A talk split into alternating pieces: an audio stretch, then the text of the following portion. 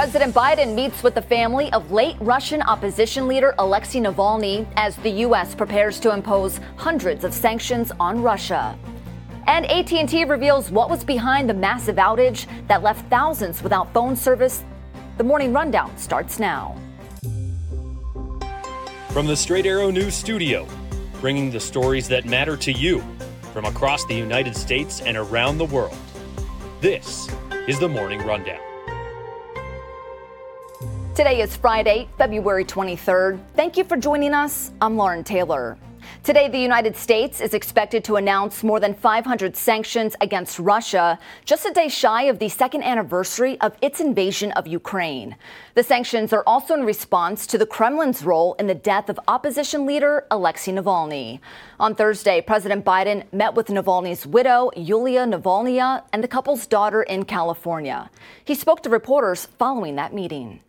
This morning, I had the honor of meeting with Alexei Navalny's wife and daughter.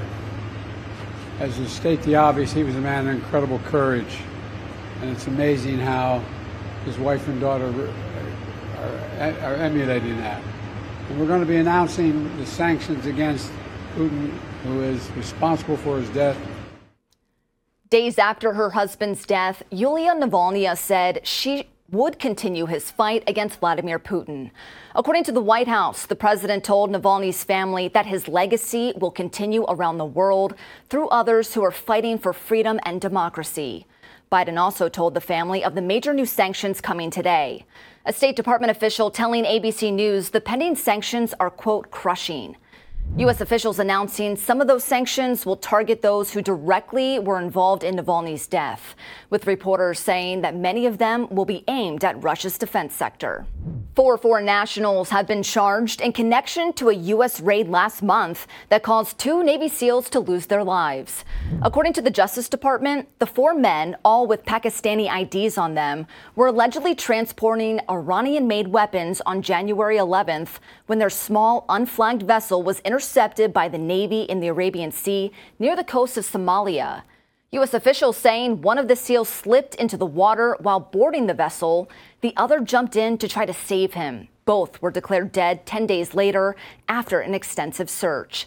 In a press release announcing the charges, Deputy Attorney General Lisa Monaco saying the flow of weapons from Iran to Houthi rebel forces in Yemen threatens Americans and partners in the region, adding, Two Navy SEALs tragically lost their lives in the operation that thwarted the defendants charged today from allegedly smuggling Iranian made weapons that the Houthis could have used to target American forces and threaten freedom of navigation and a vital artery for commerce.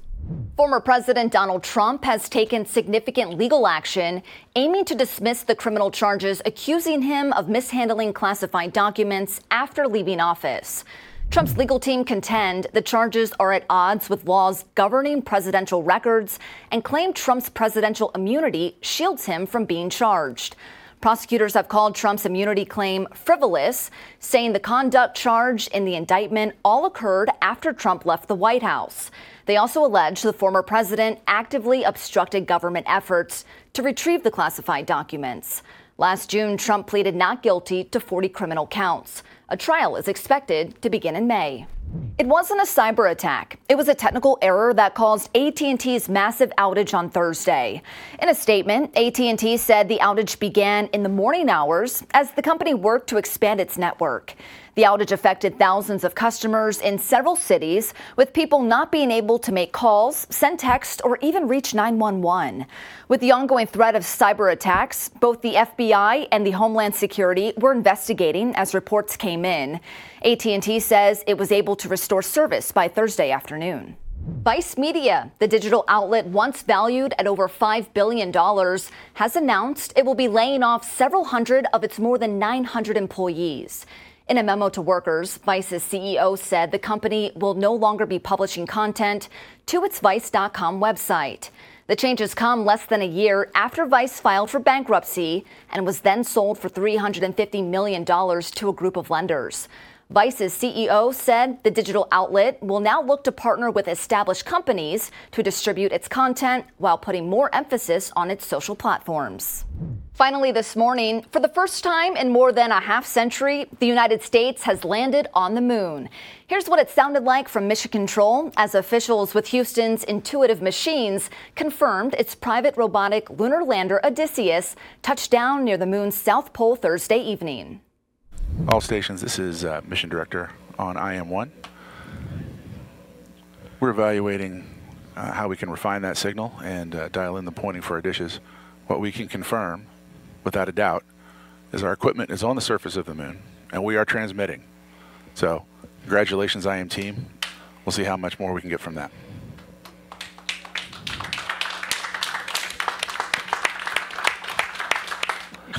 Uh, what an outstanding effort. I know this was a nail biter, but we are on the, on the surface and we are transmitting. And uh, welcome to the moon.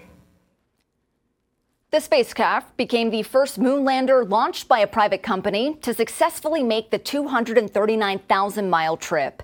As expected, Mission Control initially lost contact with the spacecraft as it descended. Intuitive Machines was then able to detect a faint signal, later confirming Odysseus was upright and starting to send back data, with the team now working to receive the first images from the moon. NASA, which paid the company $118 million to deliver several experiments, hailed the landing as a major achievement as it looks once again to send astronauts to the moon later this decade. These are your top stories for Friday. Unbiased straight facts. That's Straight Arrow News.